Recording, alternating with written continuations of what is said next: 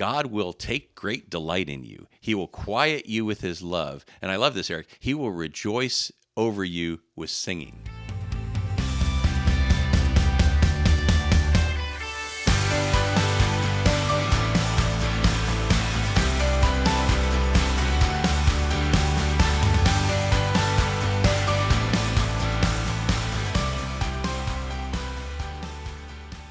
Welcome to the Attain Your Purpose podcast with Rick Dolezal and Eric Metz. In this kickoff episode, we want to discuss the starting point of what it takes to discover and live out your purpose. So what is this starting point? The starting point is having an accurate concept of God. So to flesh this out more and why our concept of God is so important, I'm going to kick it over to Rick to start things off. Well, hey, Eric, it is good to be in the studio again with you today. We're going to start off on an area that is a tough area for, I know, a lot of us. It is tough for me, and that's something that I do that I'm embarrassed that I do, that I'm trying not to do, that I would like it if my life did not incorporate this, and that's judging people. I judge people more than I would ever care to admit that I do. Some judging people is good. You have to assess a situation around you and see that it's safe or not safe, but what I'm talking about is when it goes too far, when you cast a negative opinion because of some of your previous thoughts about that person. And what's bad about that is you tend to limit people or not develop things like you think they would because you're judging people. So it really is a negative thing. So you're going to talk about a little in a couple of seconds here is our concept of God. And I would believe that people may not have a correct concept of God. And we're going to talk about that today. People are right in some aspects, some other aspects they may not be right on it. So we're going to talk about that and then how we can make that better today. One of the foundational things that kind of sparked this concept or idea of our concept of God is this quote by A. W. Tozer. It's really powerful. He says, "What comes into our minds when we think about God is the most important thing about us." And then he goes on to say, we tend by a secret law of the soul to move towards that mental image of God. And I think that's such an important foundational element or belief and understanding, because it's like what we think about really shapes who we are and what we do.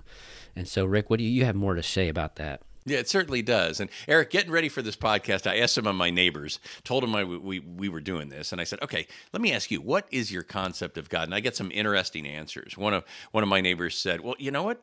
I've really never given that any thought. I've never really spent any time thinking about that. Another friend of mine said, well, I think he's far away. Another person I know said, well, I can't even hope to understand him. And, you know, it's interesting. We believe in a God that is bigger than what we can understand, but we can understand some things about him and his character and his mercy and his love and his kindness and his compassion. And then you get the typical answers. And I looked up some web surveys on this. They said, he's our supreme judge. He's all-powerful. He's all-knowing. So those were some of the comments I got back, Eric, with regard to people's concept of God. Yeah, so that's what other people think, but how about you share a little bit more about like your concept? Like, what do you think, Rick, is about God? Well, let's go right to the end. Eric, I used to travel a lot when I was working, and one of the things I would get from the airline helper that was adjusting my tickets or getting my tickets, they would always say, what's your final destination? And I always had fun saying, well, heaven. You know, but I'd like to go to Chicago today, and always would get a chuckle from the person behind nice. the desk. But let's go there. Let's go that moment. It's going to happen to all of us. That moment where we stop breathing and we enter into heaven and God's presence, and it's going to happen to us. And it'll be so cool because we'll realize, oh my gosh, this stuff is all true. All this Christianity, things that we've been praying about, trying to live and measure up to, is true. Oh my gosh. And I can just imagine that you'll see God and Jesus from a distance, let's say, and you approach them and I'll say, God, it's Rick. And he'll look at me with those incredible loving eyes that I just can't understand on this earth, that I will truly understand up in heaven. And he'll say, oh my gosh, I loved you. I made you. I had so much fun watching you, Rick. And I'll feel so supported and so loved. And he'll say, it was so neat seeing you develop on earth. I put this specific thing in you, and it was neat watching you develop it. And I was with you. And I'll ask him a question. God, were you there then? Yep, I was there. And he'll look at me with those, again, loving eyes. So there's this concept that will finally truly understand the magnitude of God's love and how much he does love us. And that'll just be amazing to us. In heaven, we'll learn that he knows us. You know, there's nothing we can say to him where he'll go, what? I didn't know that. He knows everything about us. So we can approach him with anything we have because he already knows everything we are about. He made us. He's so proud of us. He loves us. He's our number one supporter. He delights in us. What a neat word. And he's just our personal cheerleader. So pretty cool to experience that. And you have to ask yourself, if that's going to be that way in heaven, why can't we bring that into earth? Why can't we bring that into the existence we have now down here? Why can't we bring that backwards? That's a good thought, Rick. But I want to push a little bit here. That's a very positive view and concept of God that you just described. And I'm going to believe that not everybody listening here is going to have that same concept of God and positive. Why is it so important to have that accurate concept of God? And because some people, you know, in our culture, it's like, well, you can believe what you believe and you can believe what you believe. And everybody kind of has their own thing. But why is it so important that it is true, it is accurate, and our concept of God is on point? Well, sometimes, Eric, I think we make God into who we want him to be. You hear people say, I don't know if I can believe in a God that does this, whatever your this is. But I think it's, as you said, very important to have an accurate concept of God. And he is all those things we mentioned. He is all powerful. He is our judge. He is all around us. And he is a righteous God. He rewards, and there is hell. Some people don't believe that. But I think it's important, we're going to focus on more the love aspect today. But I think it's important to have that, because if we truly understood how much God loved us, we would be different people. We would radiate. Yep. We would have more peace. We would certainly feel like we have more power. To be connected to the God who created the universe is a pretty cool thing. And I think we would walk more with our shoulders raised, our head high, and realize he loves us and he has a plan, and it's the right plan, even though we don't always understand what that plan is, or we are questioning sometime his plan. But we would realize he's up there, he does love us, and the plan is his, and we're going to try to execute based on his plan. Yeah. No, that's a great answer. I appreciate that answer. That's good. So how do we know that our concept of God is accurate, or how do we develop our concept of God?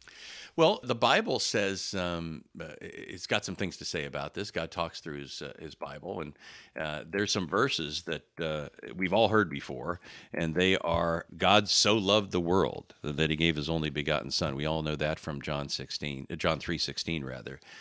There's a verse in Zephaniah that talks about, God will take great delight in you. He will quiet you with his love. And I love this, Eric. He will rejoice over you with singing.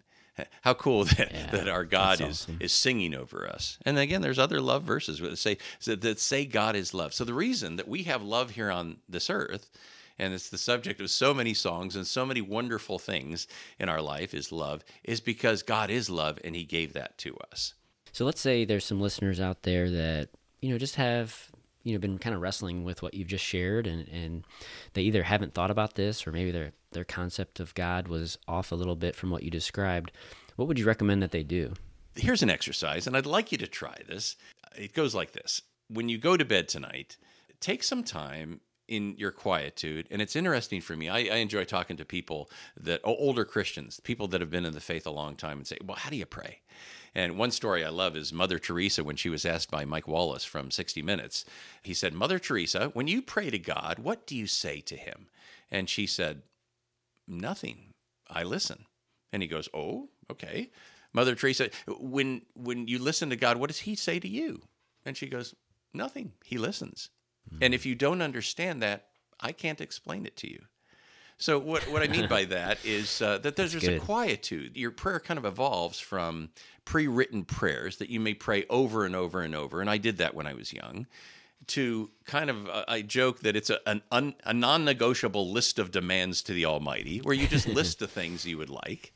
Yeah. And then lastly, to this solitude where God and you are just not saying anything. You're just communing with him. You're sitting in peace, and you're trying to meditate on God.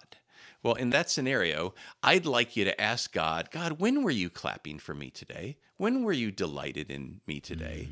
And I had a friend that we were talking about this, and he said, Rick, I tried this, but I couldn't come up with anything. There's a million reasons to stop you from doing this. Satan is out there. He's very active at night, and he stops you from doing this.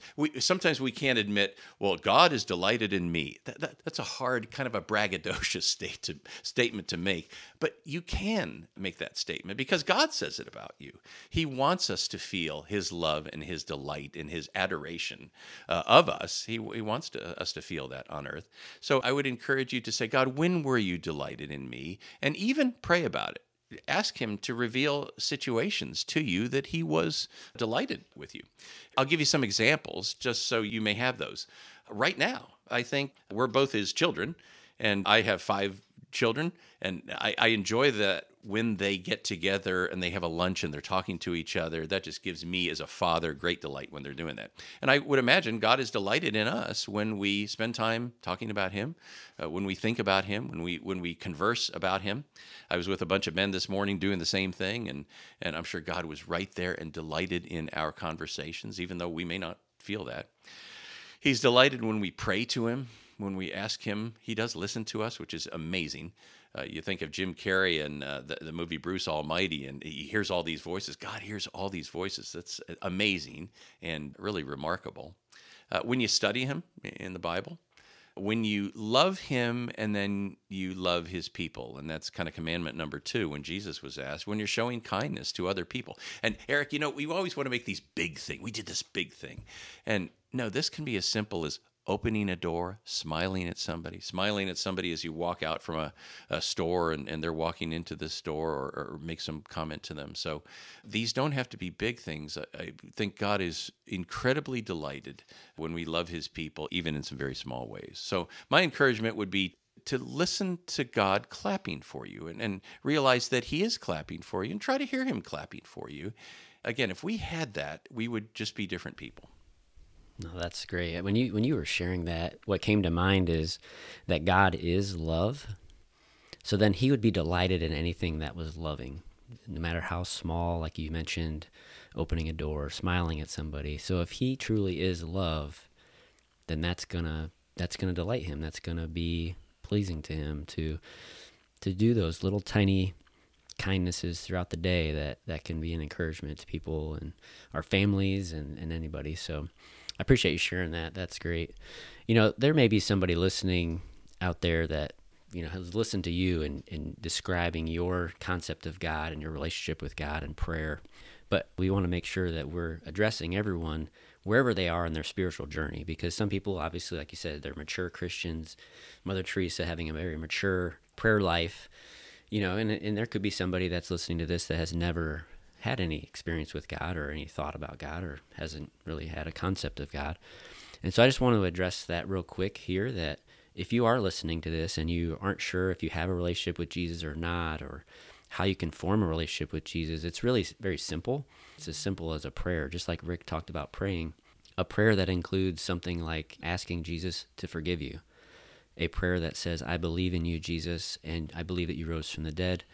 And then a choice, really, at the end of the day of, I want to choose to follow and obey you. And so when you pray that prayer and just ask him to forgive you, believe that he died for your sins and rose from the dead, and choosing to follow him and choosing to explore more of what Rick and I are talking about, he will fill you, he will be with you, and he will show up in your life in a way that is going to be powerful and impactful.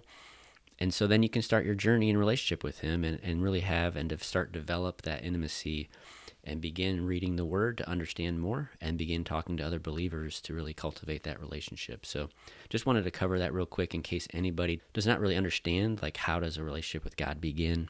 So I wanted to address that real quick. And bottom line, with regard to this exercise we've specified on this, or prescribed on this podcast, of spending time with God and hearing him clap for you, how are you going to do that the first time? you're going to do it poorly, I think. I mentioned my children when I was teaching them to drive a stick shift. They had every good intent, but how did they do that? Poorly. I think that as we try this, it's going to feel awkward. It's going to feel clunky.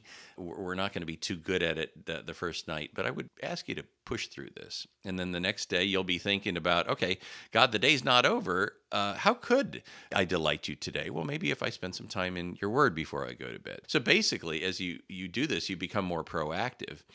If you would realize how much God loves you. And this will increase that. You can make this relationship with him better, and you can understand more about him. You never understand everything, but you can understand him better. If we did this and we felt God's love for us, we would have more faith, we would have more peace, we would have more power to do his work.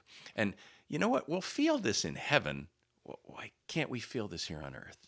So God is clapping for you. You just have to allow yourself to hear it. Yeah, and you mentioned peace and joy, and I also want to put the word out there of fulfillment. You know, our culture tries to get fed and filled in different ways, whether that's working or popularity or clothes or drugs and alcohol or whatever. They're trying to fill this God-sized need that they have in their heart. And at the end of the day, the only fulfillment that we're ever going to have is truly having that relationship with Jesus and having that connection with the God, our Creator. And that's why we started off this podcast with this concept of God and this starting point. It all starts here. You can't know your purpose or live it out until you get connected with the Creator. If someone invents the cup, let's say, the cup that holds water, and I look at this cup and I have no idea what it's for, I'm going to talk to the Creator of the cup. What do you use this for? If we think about it from our lives, like we want to know and do our purpose. We want to have fulfillment. We want to have a full and abundant life. Well, we have to talk to our Creator to understand our unique purpose to be able to have that full and abundant life. And it all starts with that relationship that we talked about. God is fascinating in that every time you touch him, he's unlike things like food.